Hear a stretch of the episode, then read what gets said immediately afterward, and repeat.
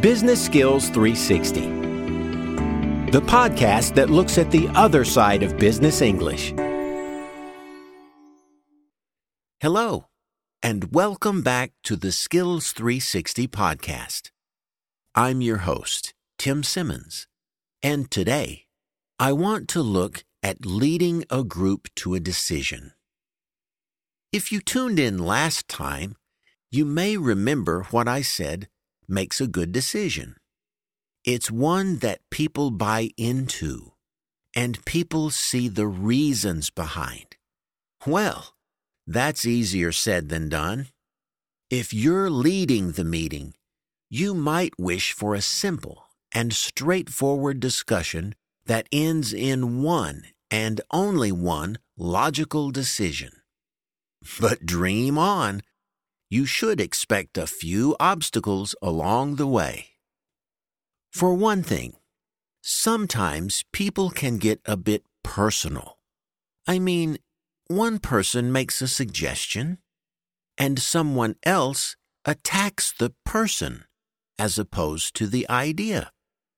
It might be pretty easy to detect, like, Come on, Dave, you always come up with the stupidest ideas. But it might be a bit more indirect, like, Gee, Dave, do you have any other great ideas? In any case, you need to shut this down immediately. Call people out for personal attacks and keep the discussion focused on ideas, not personality conflict. This is part of your role as a facilitator. You're supposed to encourage people to listen, prevent interruption, and generally make sure people feel respected and heard. As soon as people feel attacked personally, they'll shut up. And you don't want anyone to shut up because anyone in the room could be sitting on the million dollar idea. So bring it back nicely to a focus on ideas like this. Okay, everyone, let's just focus on the issue at hand. Or, all right, but what about the website ideas? Another thing you need to shut down is conversation that goes completely off topic. People do this without even realizing it. They hear something.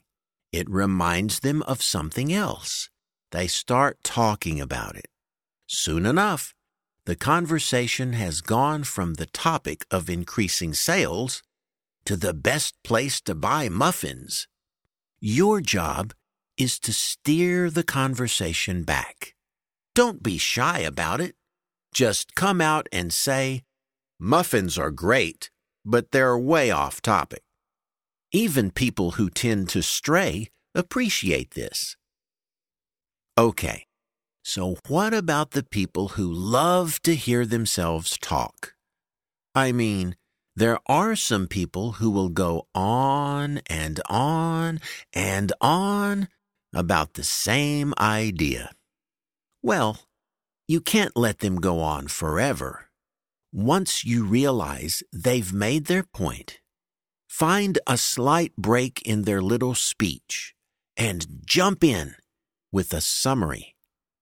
Try something like, So you're saying, or if you need to be a bit more aggressive, you could say, Okay, okay, hang on just a sec.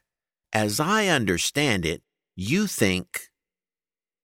Another obstacle in a decision making meeting is what we call groupthink. Groupthink is when people just follow along with the ideas being discussed without thinking for themselves. Or they don't try to come up with anything new. Instead, people just accept what is being put in front of them. So, how can you deal with groupthink?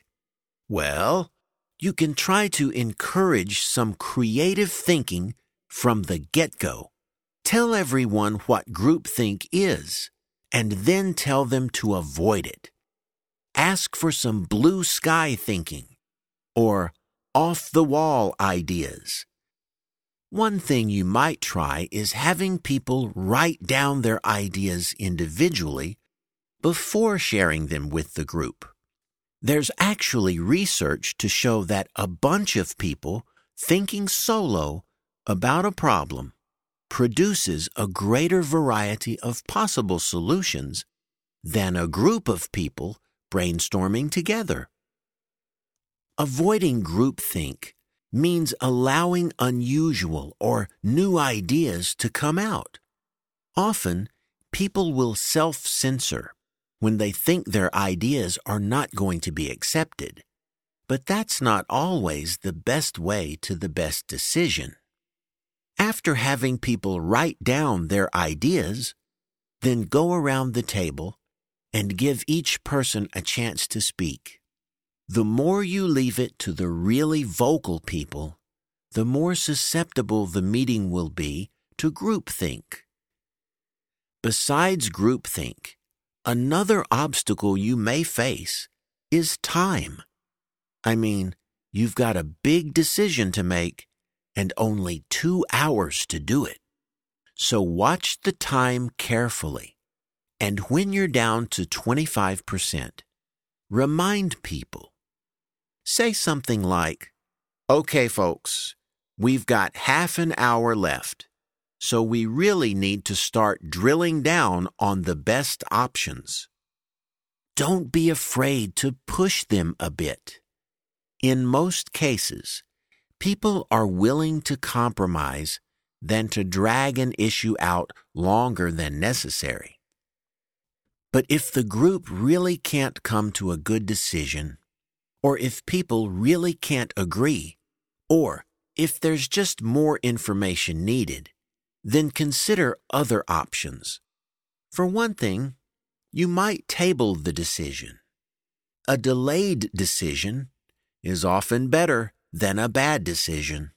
Or you might assign a smaller group to make the decision for the larger group based on the discussion. Depending on the circumstances, you might consider either of these options. Regardless, what you're shooting for is the best possible decision.